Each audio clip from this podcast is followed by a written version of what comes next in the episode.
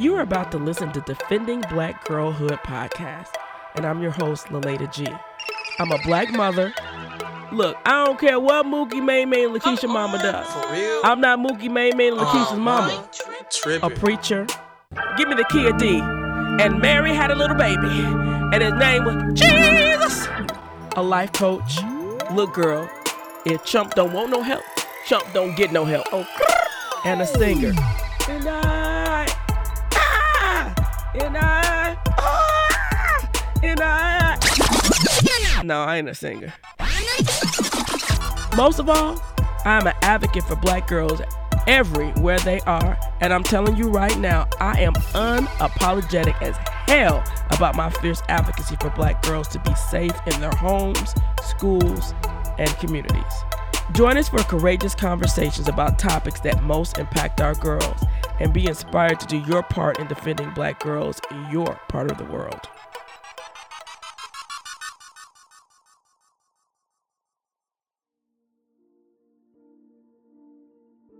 Any scene depicted in this episode is a fictionalized dramatization based on true accounts and public records. We aim to give voice to the story and tragedy of Erica Hill's life. Some information may contain graphic, violent, or explicit language. Listener's discretion is advised.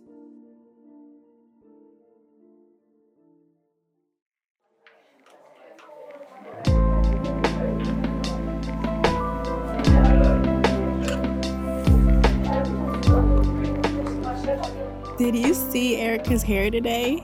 It's looking a hot mess again. I know.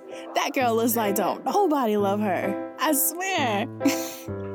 One of her braids fell right off her head when we were playing kickball in gym class today. what? And why is she always wearing them hot ass turtleneck shirts? I know she's gonna be hot as hell.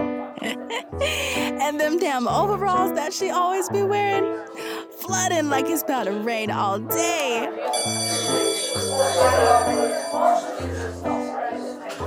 Okay, class, settle down. Today we are going to be working on our science experiments. Do you think Erica heard us talking about her? Nah, I don't think so. Erica, are you okay?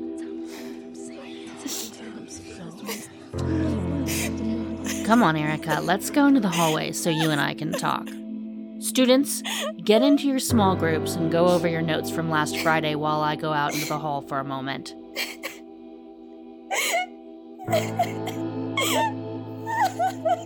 Erica? Oh my goodness, you're so upset. Can you tell me what's wrong?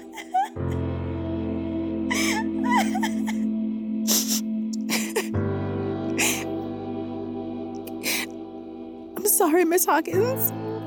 I didn't mean to interrupt the class. It's okay, Erica. You don't need to apologize. Tell me what's going on. My sister Tiara is dead. She committed suicide yesterday. She's gone.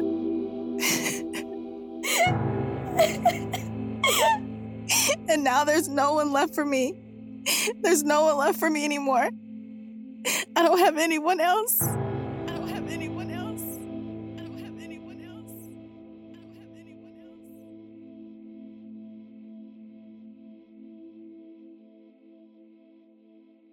So today I had a little bit of lunch with my brother, and he asked me how I was feeling about the story and kind of did I feel like it was consuming me.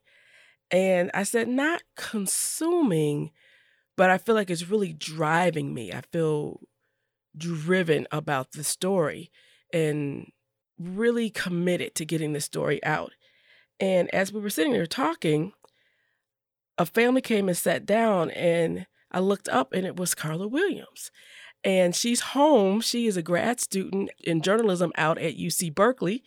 And she's home and we started talking. It was just like a chance meeting. Carla and I had worked together at Ward as volunteers doing radio.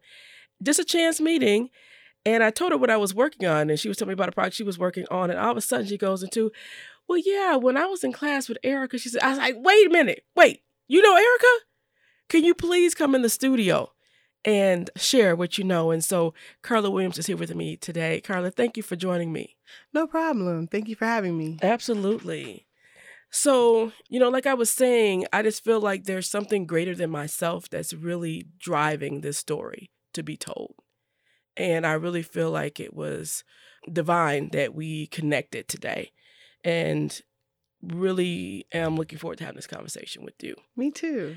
So, just as a start off, what is one word that you would use to describe Erica? Uh, I would say, um, I think I would say she's very like meek, timid, very soft spoken. Okay. And just tell me just a little bit more even about her personality. What do you remember? I remember her being like a big jokester. Her always like looking for things to laugh about or being really funny and having like always um just having things to laugh and share. So she was like a big jokester. I just remember us being in like a girls group together.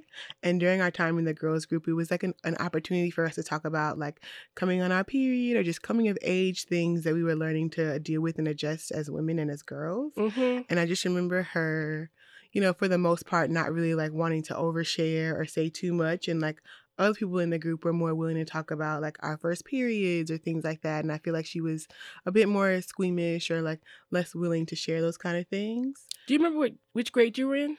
Yes, I think we were in seventh. Okay. We were in seventh grade or eighth grade in this group. And who was doing the group? Uh, Laurel Finn. It was a woman who was of a guidance counselor at Wright Middle School. Okay. Yes. Okay. And did you know Erica in sixth grade as well, or did you guys just get to know each other in seventh grade? I knew her, but it wasn't like we were like friends or hanging out. Like we, I feel like most of the people at Wright can attest to you get to know everybody because it's a small community. Right. Whether you're like friends or not, you get to know a bit about each other Sure. because like the school isn't as large as like the other schools. That's true. That's true. And so, one of the things that, one of the ways I should say that Erica was described by her brother was that she was a behavior problem. Did you ever notice any behavior issues at school, her getting in trouble, any of that? No, actually, I feel like it was more the opposite. During my time with her, she was always very apologetic, even if something wasn't her fault. I just noticed she was always very like sorry for it, or like she just felt like she needed to make sure that everybody knew, like, oh, it's okay, everything's okay, kind of person. Okay, just kind of trying to get everybody happy around her, not trying to cause any trouble type of a thing. What do you, if anything, recall just about her general appearance? Um, I remember she always wore crochet braids, and the Mhm. crochet braids would like the reason I remember them is because they would always be like to the point that they were like falling off of her head. They would be like, you know, when you when you get those really curly crochets, they start out really curly, really really like poofy, and hers would be in her head for so long they would be like straight and like falling off of the braids and like those sort of things. I remember her having like a bit of scars on her face and those kind of things, and I always remember her clothes like being too small for her. Mm. I guess like growing up on the south side of Madison, that was just like things that not most of the people didn't really have like a lot of money and they weren't really wealthy. So I didn't think about it in terms of anything other than like maybe that's just how it is in her home. Mm-hmm. Cause I know like especially me myself, my mother didn't know how to do hair really well. Okay. So for me, my mom's like, you're gonna wear this hairstyle until you can't wear it anymore. So- okay. I just had the mindset that maybe that's how it was for her as well. Mhm. But I remember her braids just being like really, really to the point that it was matted. Wow. You know, one of the things that's very similar to what Geneva Hunt said Mm-hmm. when she was in here talking about her. The crow had shade. Yeah, it really, really Yeah. It It- was to like braids would be just falling out. You just shake her head just a little bit and the braids would just fall out. And like I said, her I remember her pants always like you know people like flood. Oh yes. She was like they were she was past that place. Okay. It was pretty bad. You know, and one of the things that I said to Geneva is that black girls' hair hmm is kind of one way you can tell how they doing Yeah. in life. Anybody can have one bad hair day.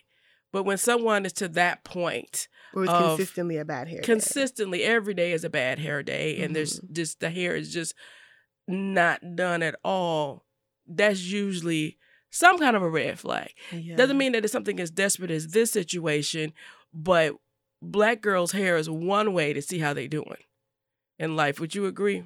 I most definitely would agree. I think right now, as a graduate student, I can attest to like when I'm going through a hard time my hair is like it's very so-so. Like Mhm, mhm. um, especially because it was like in the beginning, I was I feel like when you, when your student loan first hits, you know, you got that new weave, it's looking good, and then when money's getting a little bit funny, you might have to start curling it yourself. right. And when you ain't got no money, it's, it might be in a ponytail. Okay. So, Okay.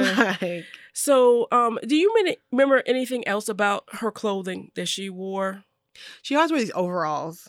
I remember her wearing overalls, and I remember her wearing like these sneakers, and they would like the sneakers were like really, really old. hmm From the first time that I had ever seen them, they were always really old. What about her tops? Oh, that was the one I was saying that they were always too little. They were always Mhm. too small. hmm Like sometimes they'd have holes. Like it just was, it just was never like it seemed like you know like when you start a school year you get brand new clothes. Right. It never ever looks like she had brand new clothes. okay. Do you recall her often wearing A striped turtlenecks? a turtleneck and a striped shirt, a stripy mm. turtleneck. okay. I knew you were getting to it. Yeah. Yeah. Hot or cold? No matter the season, she had on a like it was, it was like either like a um a blue one or a striped one, and she was always wearing it, and it was really really like it was too small. Like you know how like you can put on something it's like up like you can see like past the forearm, Mhm. and sometimes it's fashionable, but like right. other times you can tell that it's just too small. Right. Well, even though she would like usually wear overalls, you could see that like it was kind of like becoming a crop top in a way. Okay. Did you know her sisters at all?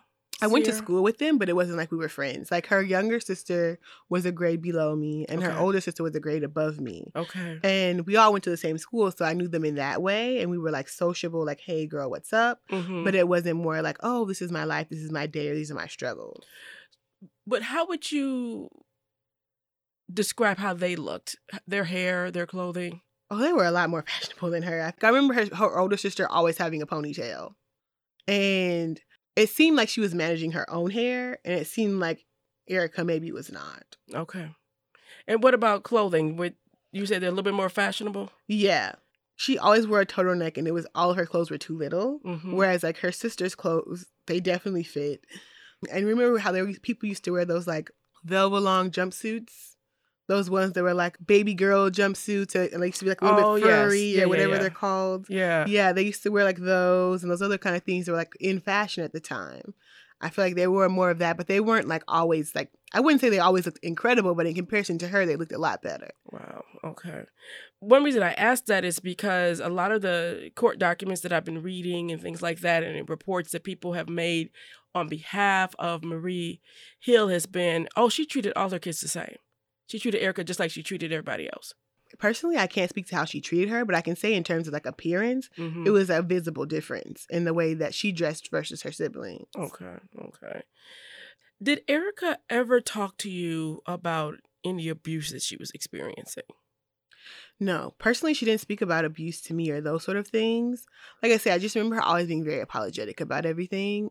I remember, like I said, I remember her sister passing away, and I remember her just being like so distraught, and like her being like, "There's no one to speak. There's um, I have no one left for me, or there's no one left for me." Or it was years ago, so I can't really say specifically what she said, Right. but I just remember it being something along those lines. Okay.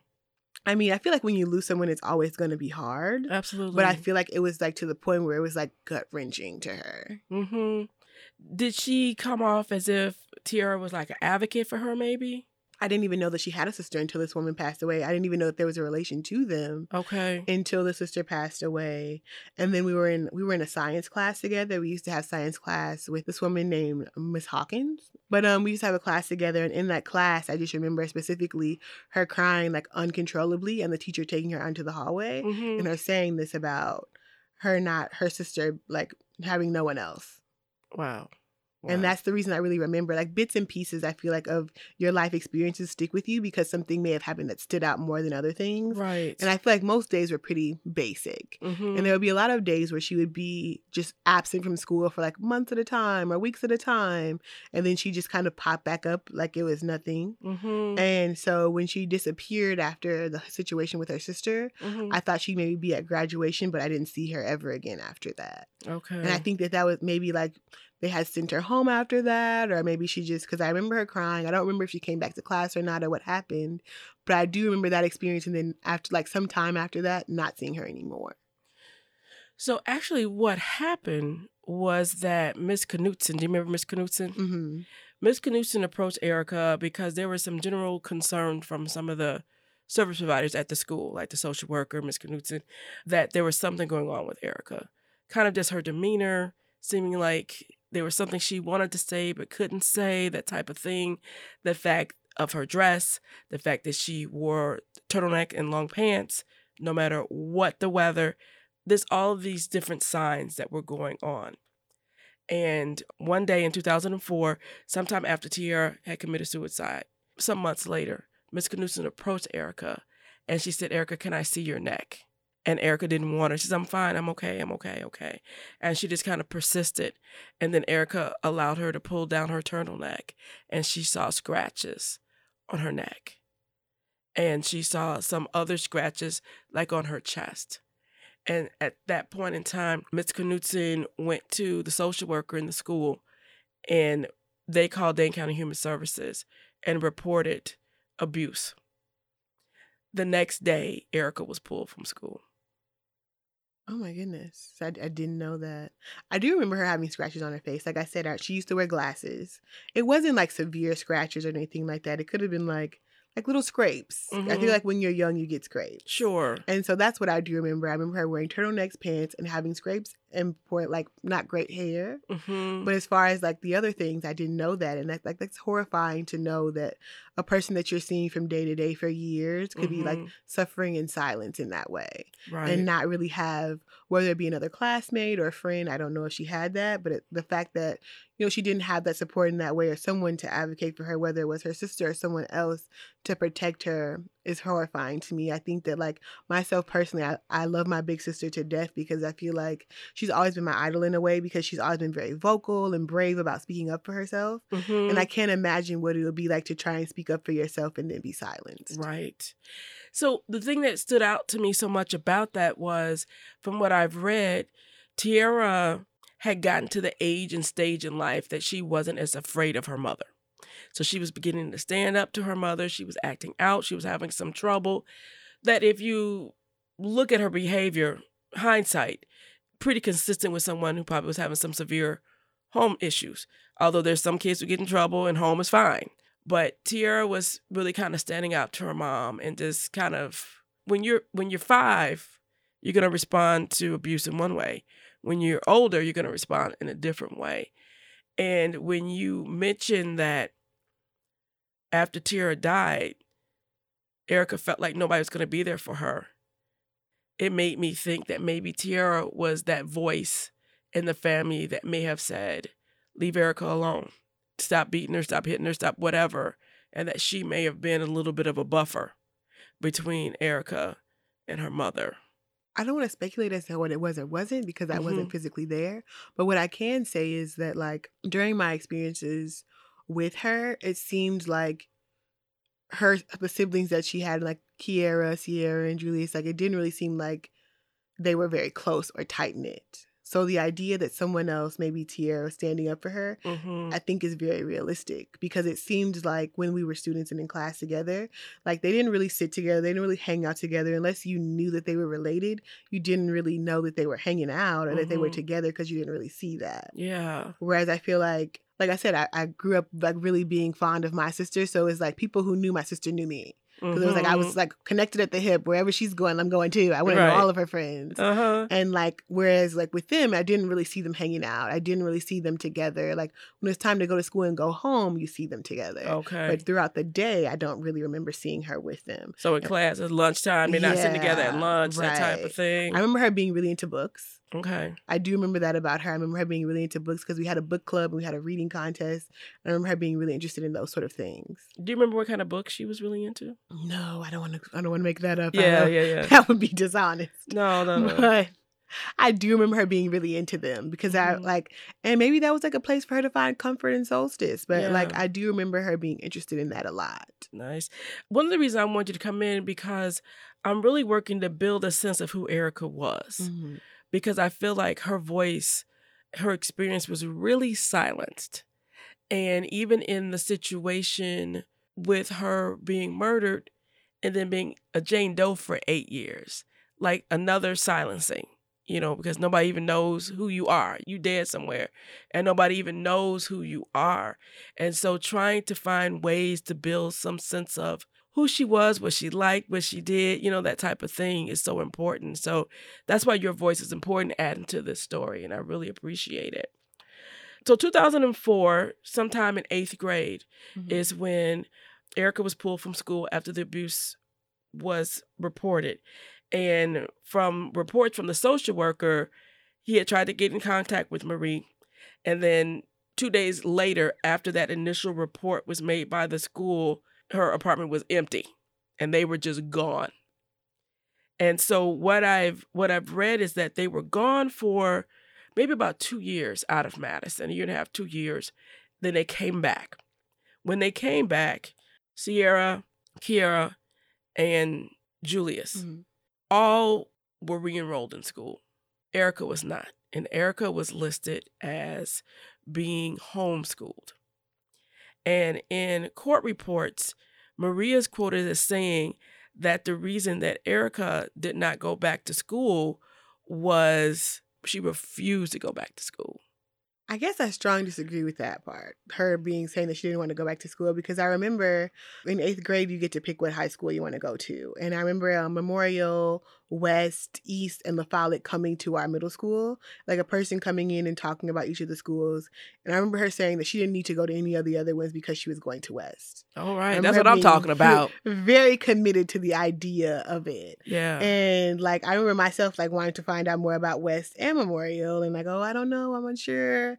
And her just being like, without a doubt, that's where she's going. She doesn't need to check about anything else.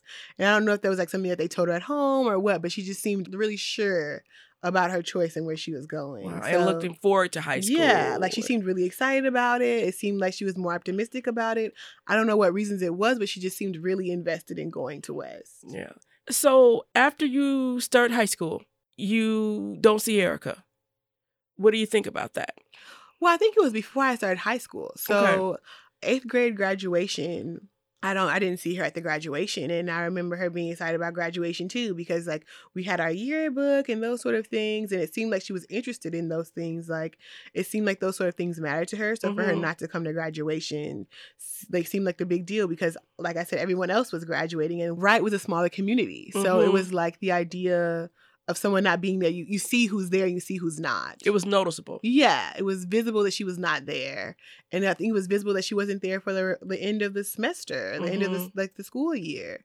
So when we got to high school, I started going to Memorial, and I would see her siblings, but I wouldn't see her. So every now and again, I would ask about her, and then they um they would say, "Oh, she's doing good," and we just leave it at that. Mm-hmm. And then there was like um one particular time when we were inside of a Walmart and I ran into Marie and Sierra and I was like just saying, "Oh, hey girl, how's it going?"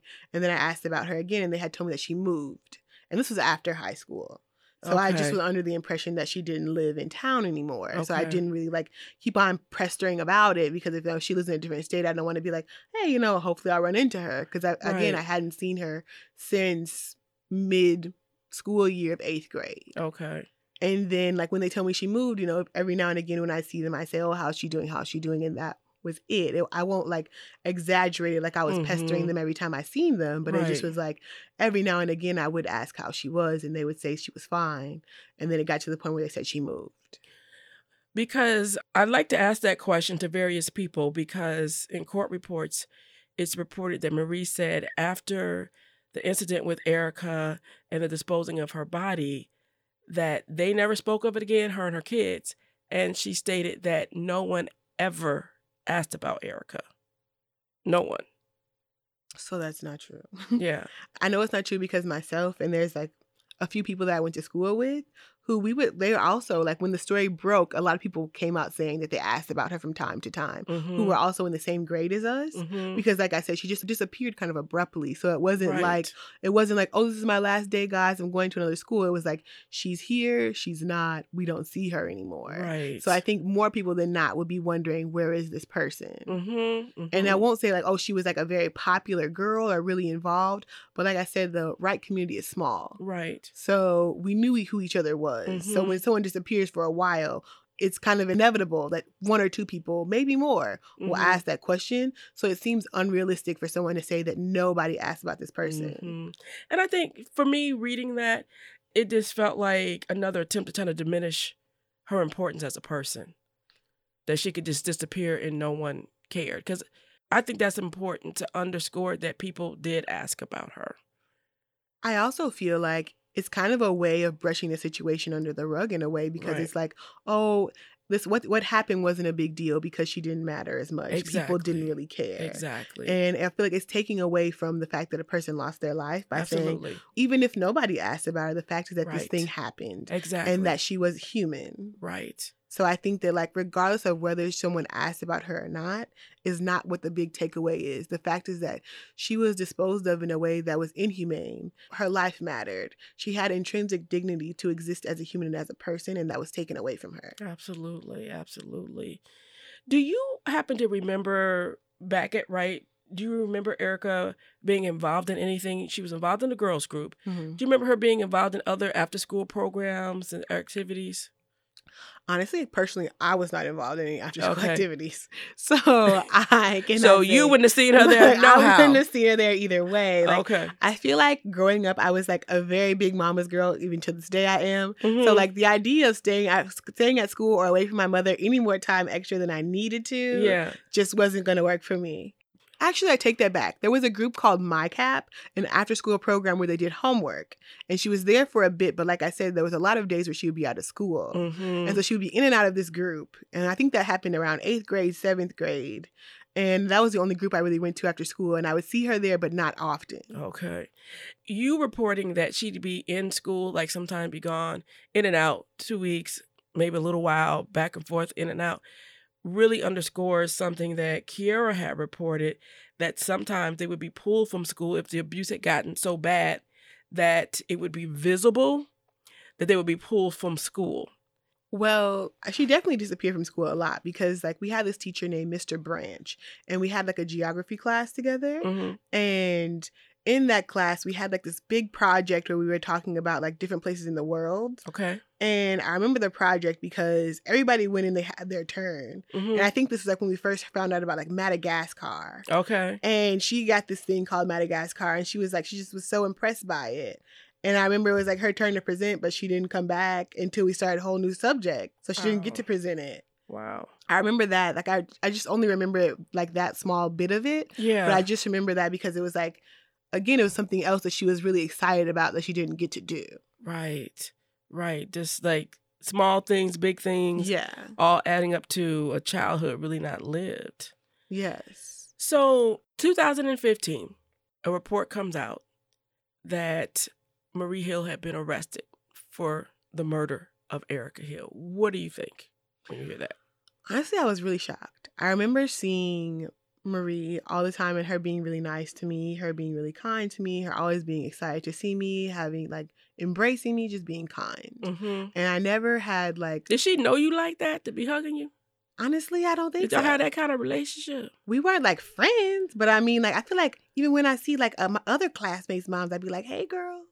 You hug on them too? Uh, yeah, like when I see when I see Geneva's mom, I was like, "Hey, girl." But now that's different. Were you and Geneva friends? me and Geneva were like we were like friends, but we wasn't like oh best like going having sleepovers or anything. Right. Braiding each other's hair. Yeah, nothing like that. it was nothing like that. Okay. I mean, I went to like a birthday party or two, but it wasn't like we was like, Eight spoon coons. yeah, Okay. So you would see her, she'd hug you and all that kind of stuff. yeah. It was never like an aggressive yank me to or anything. But it Right, was like, right, hey, right. girl, like Yeah. person to person. Hey, what's up? Okay. And uh, I remember like one year in particular, I was looking for like my first real purchase of a car, and Sierra was also looking like we were the car garage is right across the street from Famous Dave's. oh, okay. I was over there looking at a car, and Sierra also was looking at a car with Marie, and I think Marie was in the car across the street at Famous Dave's. mm-hmm. And me and Sierra, I think we were like joking about the car, saying something intimate. It wasn't, I don't really remember what it was, but we had a laugh. And then her mom kind of like swerves up to the curb and it's like, get like, get in the car. Mm-hmm. And it, I don't know if her mom, like, she had been waiting for a long time or whatever the situation was. I honestly can't really say. I just know the mother pulled up to the curb and kind of like, it struck me as odd because, like I said, every time I had ever saw her, she was kind to me. She was nice to me. It Mhm. seemed out of character. So that's why it was Mhm. memorable. Okay. And eh, did you see her at school a lot at Wright? She did. I feel like she would always kind of do random pop ups. Like it was like she'd be like, I feel like I personally, I, myself and other classmates, we would, you'd know someone's parent was coming because you'd be like, oh, I'm leaving early today, or blah, blah, blah. Like you talk about it. Right. Whereas like these two, like with Erica or with even her siblings, I don't really know them well, but it was like they would all seem a bit shocked that she was there. Mm-hmm. It wasn't like a planned thing. Okay. Whereas I feel like if I have a doctor's appointment or something like that, my mom probably told me in advance. Right. Did their behavior seem to change at all when she popped up? Honestly, I don't think so for Erica because I feel like she was always apologetic and she was always really like, she always seemed like she was trying to keep everyone at peace. Mm-hmm. So it's like if her personality changed in a, a drastic way, it Mhm. wasn't noticeable okay. because she was always seemed like she was on edge anyway. Okay. Okay. So did Marie seem to pop up more than your average mama? Of course. I feel like she did pop up a lot more than most people's parents. To me personally, I feel like she popped up like at least once a week, sometimes bi weekly. That's a lot. Like, I feel like it was just very, very often. I don't want to be like exaggerated, but it was Right. often. mm-hmm. It wasn't like, oh, hey, I'm coming to pick my kid up today. And sometimes, like, they would go and come back to the school. It wasn't like they were gone for the whole day. Okay. Okay. So, hmm So now back to 2015, the word gets out that Marie was arrested for killing Erica. What was some of the things that you start hearing maybe from some of the kids you went to Wright with and just seeing on social media and all that kind of stuff? there was like a lot of conversation around people saying that they had been in the home and that like everyone always had to clean up. And like they always seemed like they were on punishment or in trouble in the home. Mm-hmm. And like it seemed like people would say that on social media, I read through like a social media post thread that people, when they would go to the home, felt uncomfortable because it felt eerie. It didn't feel welcoming or inviting. Interesting. And I guess like I understand that because I feel like when I when I've been to someone's house and it doesn't Mhm. feel welcoming, I don't want to go back. Right. Most people, your body reacts to different things differently. So when you come in someone's home and it doesn't feel welcoming, you can feel that. Mm-hmm. I feel like also when you go to someone's home and it feels loved, you can feel that too. Absolutely. And like a lot of people would be like, oh, she wasn't nice to them, or like a lot of people would be like, she was kind of, she was always kind of seemed upset. Like that's what people were saying on social, on Facebook specifically. Mhm, mhm. And I think that the way children respond and react to an adult is different from how another adult will. I mean, I think there's certain things that kids really pick up on that you kind of lose as you get a little bit older, Mhm. you know, because everyone, I'm not gonna say everyone, but many, many people that I've spoken with or reports that I've read by people speaking about Marie have just centered on how nice she was, how giving she was, how she would cook for you, she'd give you her last dollar, she'd do all these things for you. But things that I've heard from young people have been more like that. Mhm. Like she was scary, you know, I felt uneasy around her, that type of thing. Yeah. Which is just, I think, sometimes more so, like I said, like the innocence of kids. They don't have all these blockers up. So they just kind of call it as it is. They talk about how they feel and they don't ignore their feelings. I agree. I also think that like there's this idea of groupthink. Where like if a Mhm. person says this person is nice, you agree. Sure. And so I think that the more people, especially like to have her have a history of being in church or these other sort of things, for people who are older, that kind of creates the idea of this person is good. hmm And I think that like we all have an idea like, oh, this X X person has been to prison, so we'll deem him as bad. Right. And Y person has been to church, so she is good. right. And so the more things that she would do in the community or be visible, it's a, she's able to hide in plain sight Mm, right. because it's like your your mind will trick you into believing a person is something if more people say it Absolutely. or if you hear it more. So I think that like even when the idea came out or when the whole story broke in 2015, most people to this day still don't want to believe that that's what happened Mhm. or that it was a truthful thing because there's this idea that if this person is good in my mind, this person is good. Right. And I don't want to change my mind about that because I think people don't like to feel duped. They don't like to feel wrong and they don't want to feel like own that. Yeah. I, also, I think that like if people own that that she was hiding in plain sight, it Mhm. forces them to own that they allowed this to happen within un, like in their plain in plain sight. right. Like they somehow feel like, oh, if I knew, if I knew that she was bad, or if, if she was bad and I didn't know, then that somehow makes me accountable for what happened. Mhm. And I don't think that people, especially adults, want to take responsibility for the fact that something like this happened Mhm. and be held accountable. Right, right. And I think that people have to be held accountable, not responsible, but accountable. Mm. Because I think a lot of times, too often, black girls hide in plain sight. And black girls are often very invisible, and their issues are very often overlooked. And I think that if we look closely, no matter how painful it is, at all the places and the points where the opportunities to save Erica were missed by church people, by school people, by community, by social services, by the police, all these various entities that if we look painfully close and lean into it, hopefully we can learn something for the next Erica.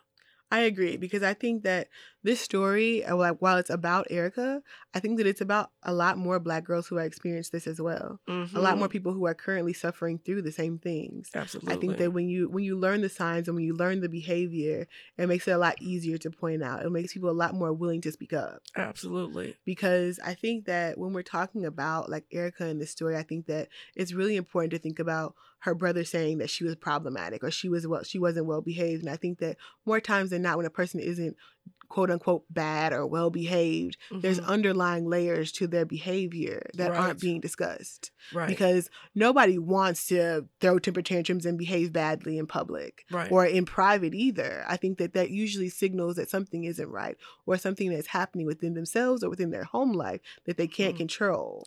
But I also wonder if it's just another attempt to mask what the mom did.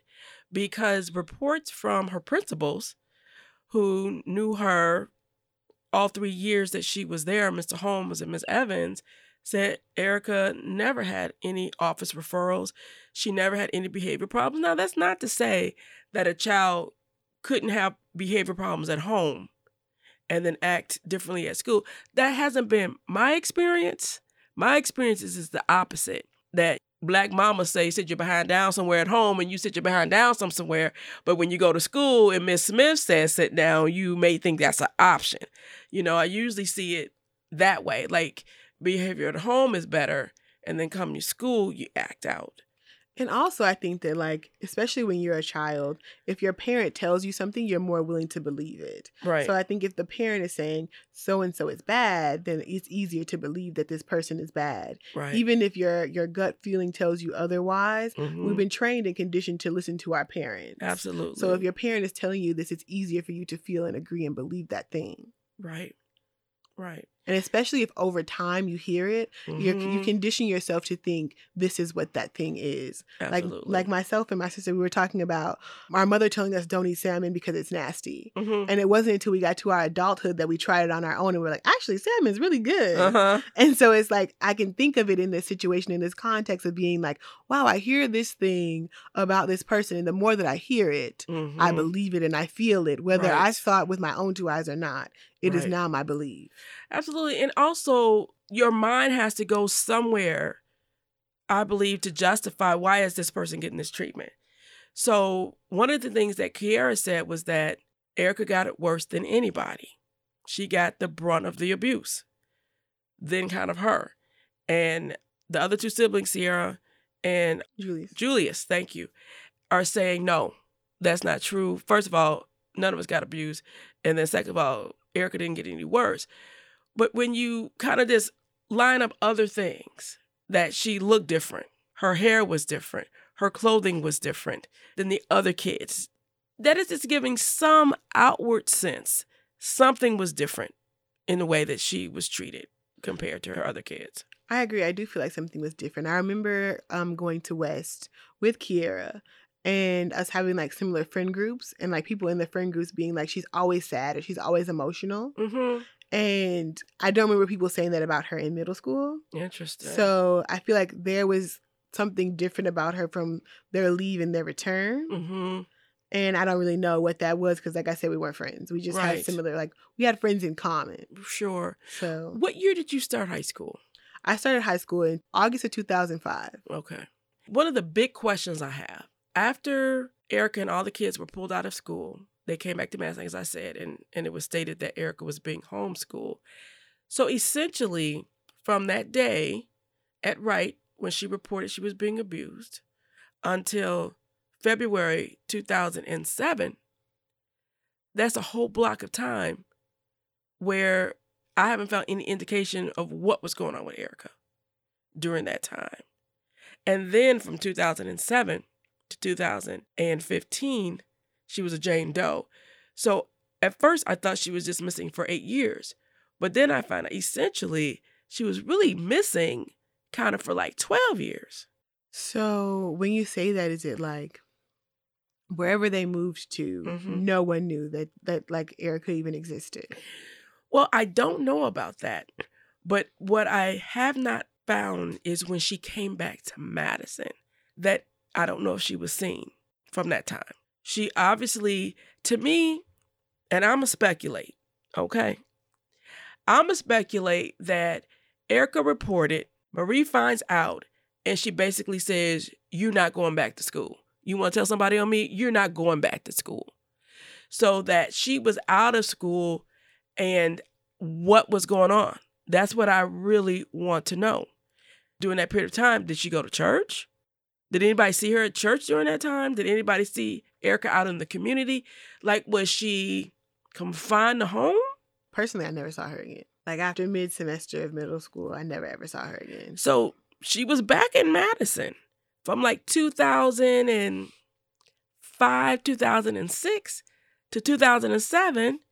She was back in Madison for that time. And I have not yet heard from anyone that says they saw her. So when the family disappears, Erica comes back home with them after the disappearance. presumably because she was killed in Fitchburg. So evidence supports that she was killed in 2007 in February. So, you know, you could speculate well was she dead sooner? But evidence supports that she was killed in February. Some date, no specific date has been set. But then February 2007 is when her body was found in Gary, Indiana. So, where was she? What was going on? And one of the things that they said was when they found her is that she was in some state of starvation when they found her, in addition to all the other ways that her body was desecrated after her death. She was very small and frail when we were in school too. So I mean, it's a very like strong likelihood that that started before her leaving school. It's very strong possibility.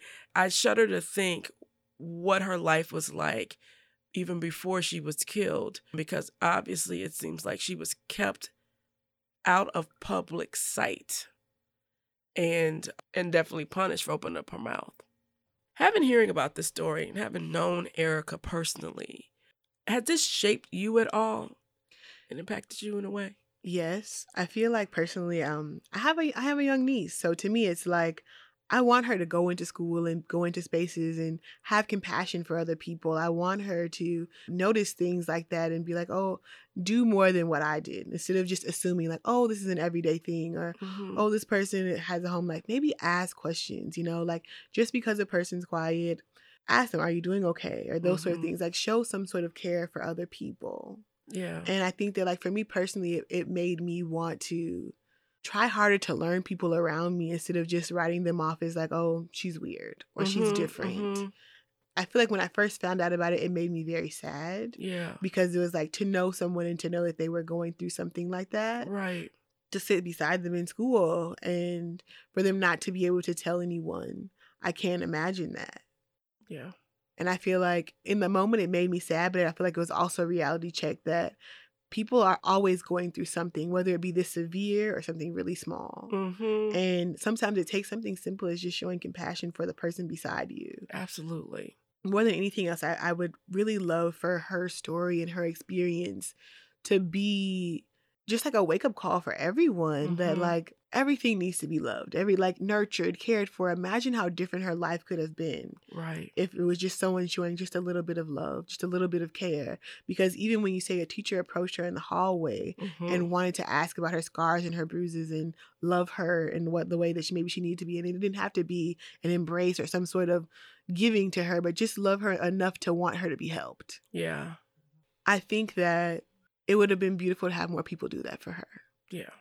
I feel like in saying like not letting her go home, I feel like she Marie still had guardianship of her. So she Right. ultimately she still had the ultimate say so in where she could and couldn't go because Right. this wasn't a confirmed thing. It was just an, a speculation or an investigation. And I think that like to say we don't want her to go home and like what if this were something different? You know, we can say like, oh, she shouldn't have went home and those sort of things, but what if she wasn't being abused by her? Mm-hmm. And then we send her home, you know, and we take her away from the home. Mm-hmm. I mean, the fact of the matter is that she was. Right. But we've all seen people grow up in impoverished lifestyles or things like that and then have things happen to them in their home and then they, they're separated from their parent or their family. And that wasn't the case. The thing that's hard for me to really wrestle with is that sometimes there's really no perfect answer. Even if abuse is reported, I feel there's a lot of work we need to do with the system in order to respond to it well.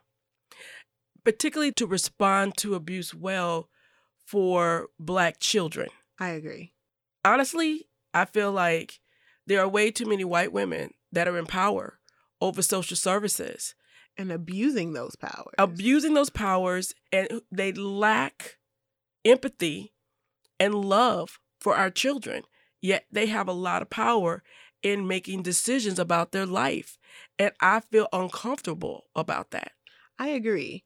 I think that I have this really weird relationship with structures of power mm-hmm. because, like, there's sometimes they can be used for really positive things. right But ultimately, more times than not, we see them not being used in positive ways, especially for Black people in Black bodies. absolutely And I think that this is a situation where it was like more could have happened, more could have been done, more Right. should have been done, yes and it wasn't. And I think that we can all remember a situation where more should have been done, more could have been done, more wasn't done, hmm and too much was done. right So I feel like there's no right or wrong way to look at the past and only try and think about what we can do now for the future for something like this were to have happened absolutely something like this were to take place. And I think that trying to dig apart what ways Black women, Black girls, Black families hmm can approach this kind of situation because we have so many families that use spanking as a form of punishment or use getting the belt, the extension cord, or whatever to discipline their kids. hmm And I think that like approaching it from that way and saying, what sort of ways can we look at this and make sure that this person isn't being abused?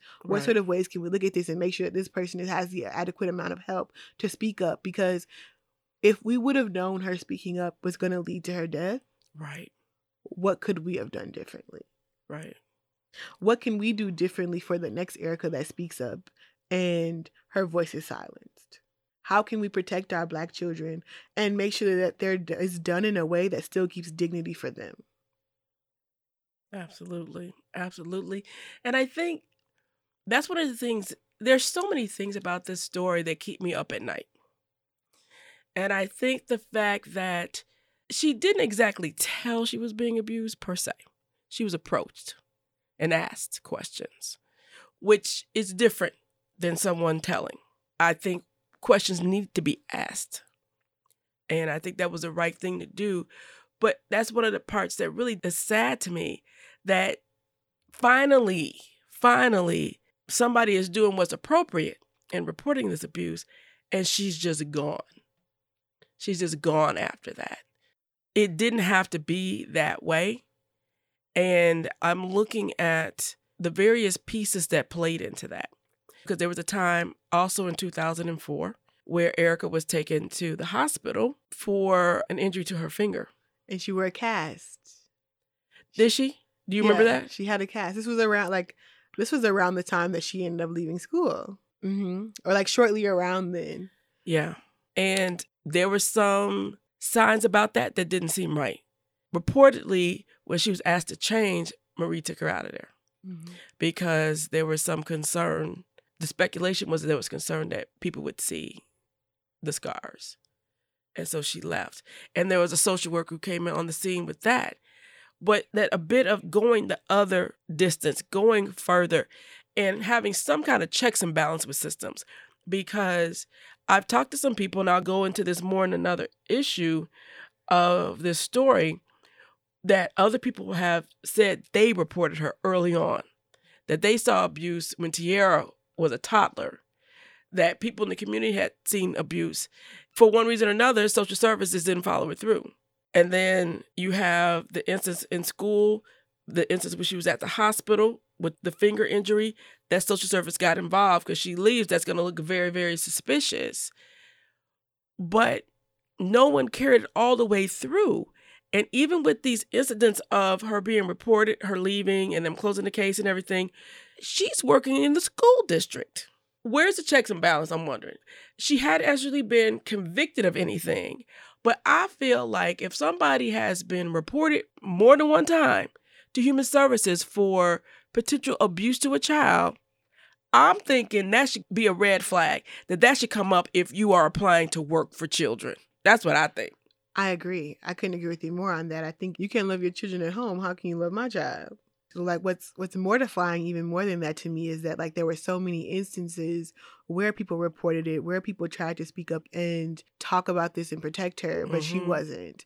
I think this is another instance of where the system does fail people. Absolutely. I think, of course, every system is going to be flawed because there's like the human element to everything, and every situation is different. Right. But I think that, like, to know that so many people spoke up, to know that it wasn't even just speaking up about Erica and her not to be protected in that way Right. It's frightening. It is. because I think that black girlhood is always, especially in school, you have this thing of you're being too loud or you're being too something. hmm And for her daughter to be in a situation where it's like she's rebelling because she needs help hmm and she's not getting it. hmm And then you go home and you're still rebelling and you're being beaten into submission hmm to the point where it's like you don't have anything left to give. Right. It's frightening. Yeah, it is. Because I think, and then to go into a school system and it's like, what ways can you help my child? What can you possibly teach them or encourage them? Because you're already teaching your kids at home to be silent. Right.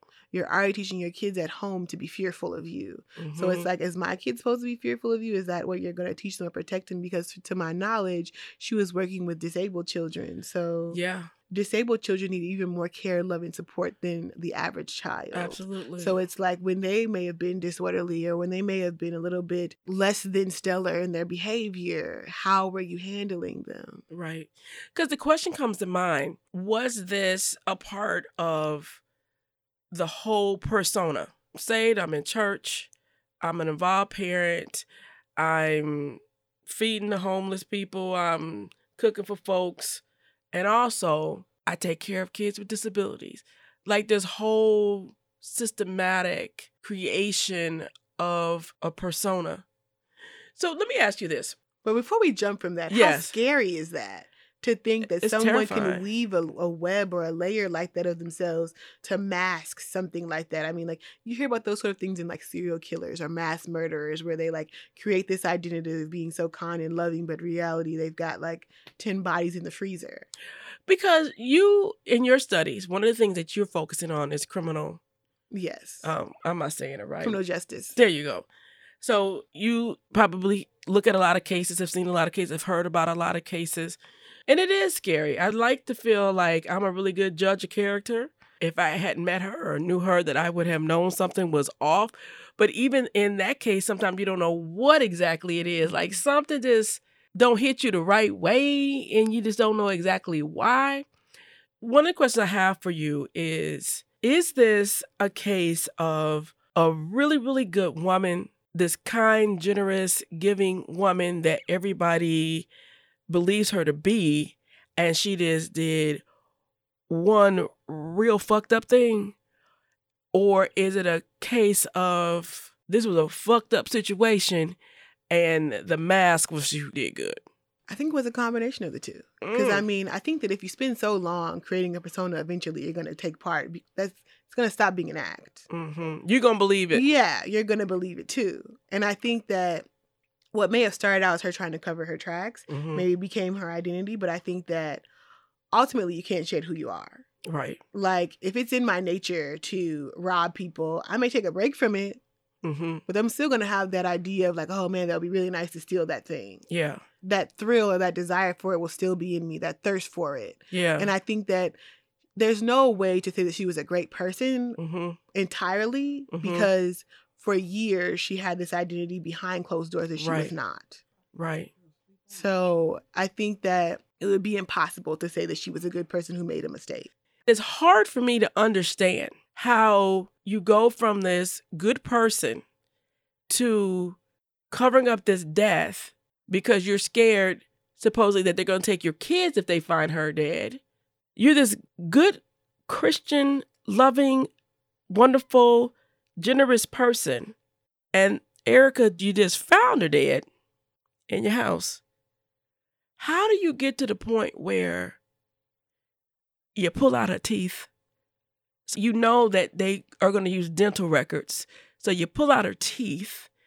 You burn off her fingertips so they can't have any fingerprints. You burn her body. You dump her body. Like, how do you get to that point as the average Joe? How do you even know to do that? Most people like you are watching True Life, True Crime, NCIS, those sort of things because I was working on something with a classmate. It was an investigative reporting story on a man that was killed and then his body was dumped off in a homeless encampment in Oakland, California. Mm, We tried to reverse engineer what happened to this person. mm, And so, like, starting from the beginning, it was like, it seemed like this, like, amateur thing where they were doing these things to this person to try and guess who this person was. hmm Like, we were like, oh, yeah, this person also had their teeth taken out. Dang. So it seems like a common theme that people, whenever like someone they kill someone, they try and burn their body. Okay. That's like a, a common theme that people think this will dispose of a body, but it really doesn't. Mm-hmm. Taking out their teeth and taking off and burning their fingers, it seemed more advanced than just someone, an amateur person, Doesn't just it? someone on the street doing that. It seemed like maybe there was some trauma in her life. Maybe she had experienced something similar. She had known. I feel like it would be more than just like a guess. Because personally, myself, if I were to think about, okay, I killed someone, my Mhm. first inclination wouldn't be to yank out their teeth or burn their fingers. No. I would be my first thing would be how can I get away from this person as quickly as possible? How can I get them away from me as quickly as possible? Right. I wouldn't get as gory as to take out their teeth or to do those things. So to think of a person doing that, it must have been more of a psychological issue or some sort of underlying thing that they were dealing with, or maybe it was something they had seen it sounds previously. very sophisticated. That's what I'm thinking. Like, and then to dump it in other another state. also it makes me wonder like were there other murders had they also because you have to think about that she had her children aid her in doing this did she have someone make her aid them in doing something similar Wow. because to know in your mind to do these things Right. how did you come up with that i mean even when you watch true crime and those sort of things you may hear someone say to do that right? but that wouldn't be the first thing that snaps into my mind if i had done something like this I can't imagine even having the unction to be able to carry it out.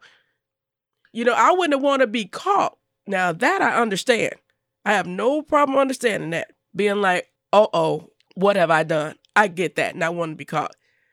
But going through all those steps, I just don't get the average Josephine could even stomach doing all that. And good mother, loving mother, always doing the best for their kids, which everybody is saying, could involve her kids who were like 17, like 15, and 12 or something like that at the time. Come on, y'all. Help me dispose of this body.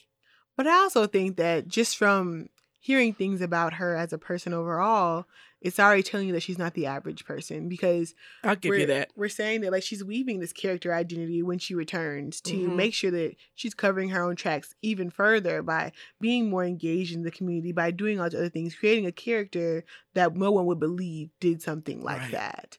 And then she's also like having the knowledge to let me just appear for a portion of time. So that way if they are looking for me, it's a portion of time that no one will think about it when I reappear in the community. Mm-hmm. I think that like there's so many layers and complexities to the story that are letting you know that she's not an average person. That what happened was not an average thing to have happened. I don't think that even if my parent had killed someone, I don't think that their first idea would be to call me to help them expose of this person. I would think that my parent would want to protect me from it. Right. Like they wouldn't want me to know that they did that. So Right. that lets you know that like whatever's going on in the home, whatever's going on in their life is far deeper than just a surface level thing. Absolutely. And it's hard for me to jump from my mother was good. My mother never abused us. And I'm just, again, um, speculating the hell out of the story. My mother never abused us. She was good to us. She was wonderful to us to grab her legs and arms and let's throw her outside. Let's go burn her body. How do you jump from, I'm sorry, it's easy for me to believe that she beat the hell out of the kids all them years and then this was just one more level of abuse upon them then she was just perfect all them years and Kiara's lying. They were never abused and though oh but could y'all help me dispose of this body? Let's take a ticket out. But I also feel that's a like big if, jump. if you're gonna say that this per- this parent was loving and caring and kind, then the way that Erica's body was handled would have been with more love, more care, and more kindness.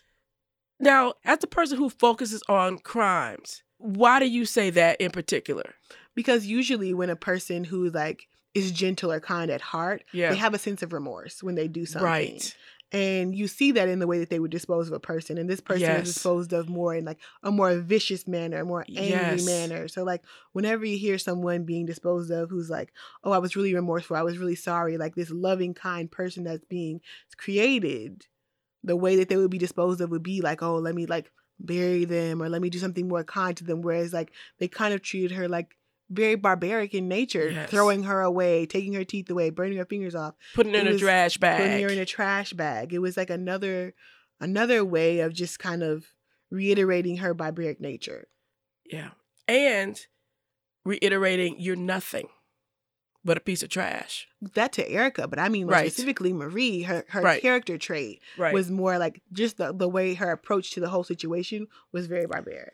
and I'm glad that you brought that up because I think that's a really good point because I didn't watch enough crime shows to know that even if somebody kills someone that they don't even know and they're remorseful, they cover them up with a blanket. Sometimes they'll, you know, put them back together in some kind of way to show their remorse for it. Or they would have even dumped their body and called someone else, you know, like something something more to indicate that there was a care in this person. Right. And the way that it was handled wasn't handled with any type of care. At all. And I think to include It's the very children, violent. to include the children is to snatch away any form of their youth or their innocence. So there Right. couldn't have been a lot of care for them. It was mostly care for herself because it's like me personally, if I'm going to do something bad, I Mhm. wouldn't want to incriminate you because like I'm like, oh, I don't want to put that on them. right. So if I'm willing to incriminate you, that means I'm only caring about me. right. And if I'm saying I'm this loving, care, compassionate person, then that's kind of that's a that's a juxtapose of my character, Right. my identity. Right. And I'm not saying that she didn't love her kids because I don't know that. But that is the kind of love I pass.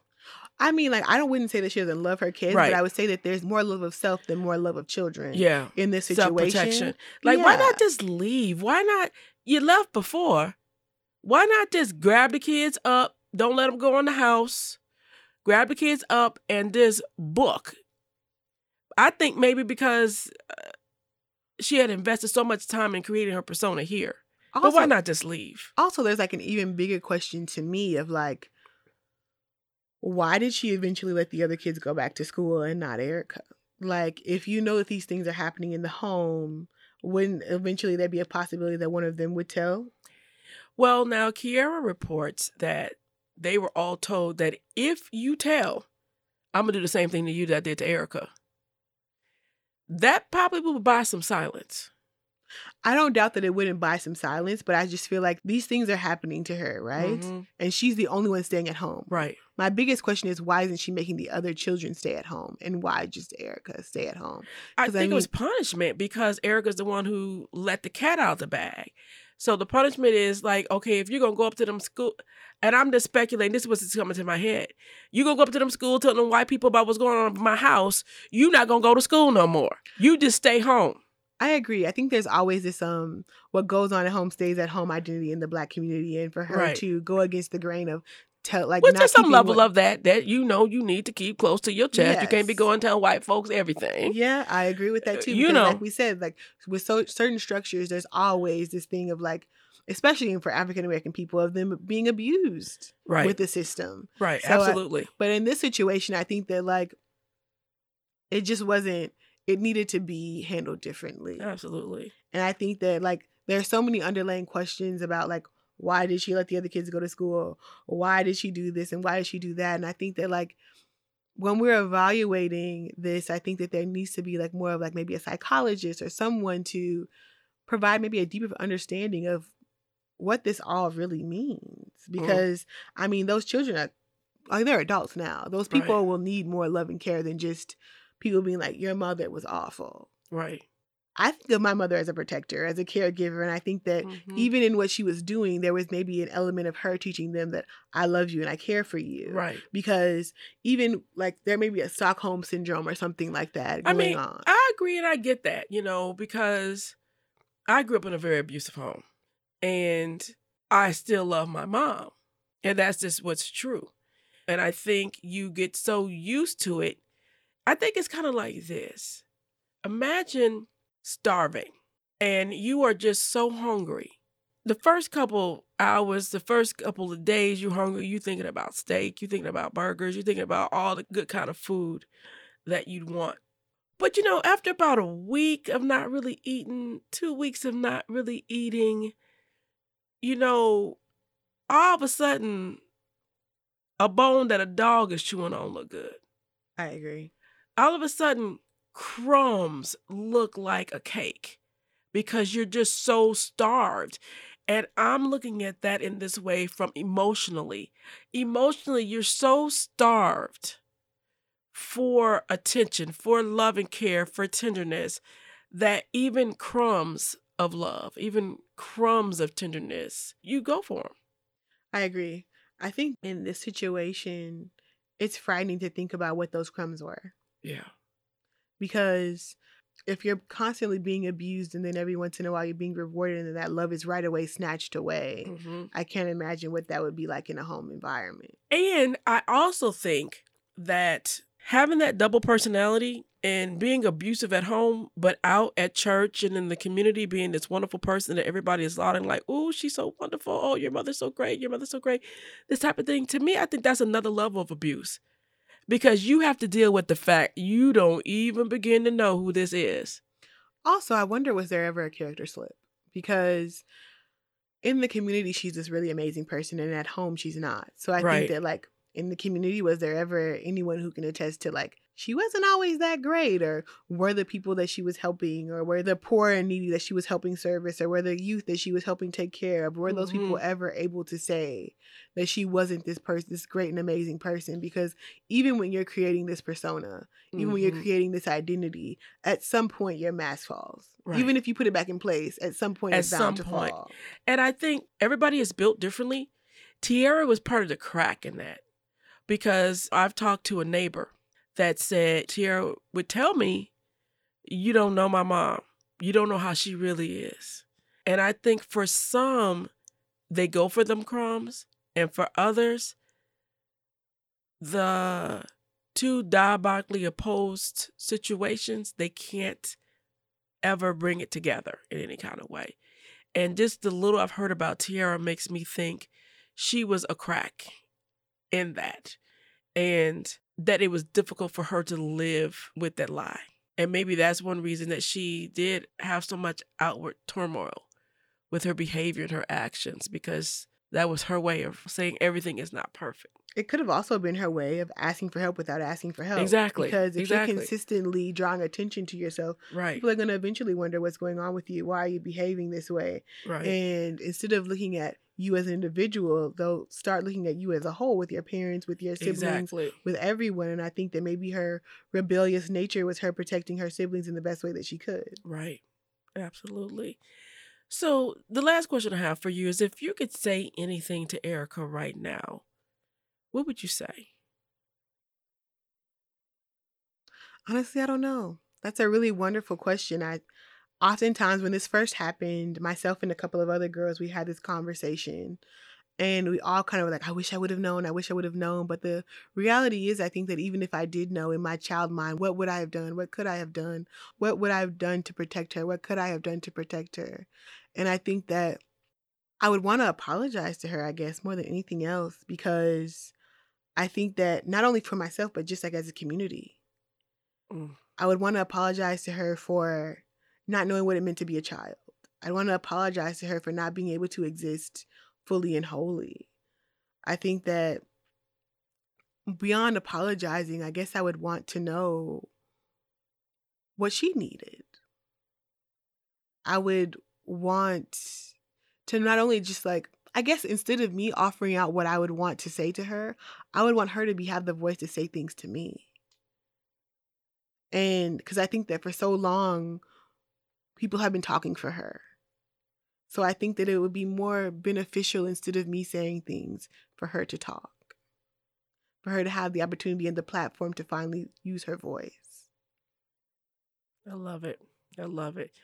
Carla, thank you so much for taking the time to come in and just sharing your your thoughts and sharing your memories and sharing just your insight through your work that you're doing right now to this conversation. I think it was very important to add this in.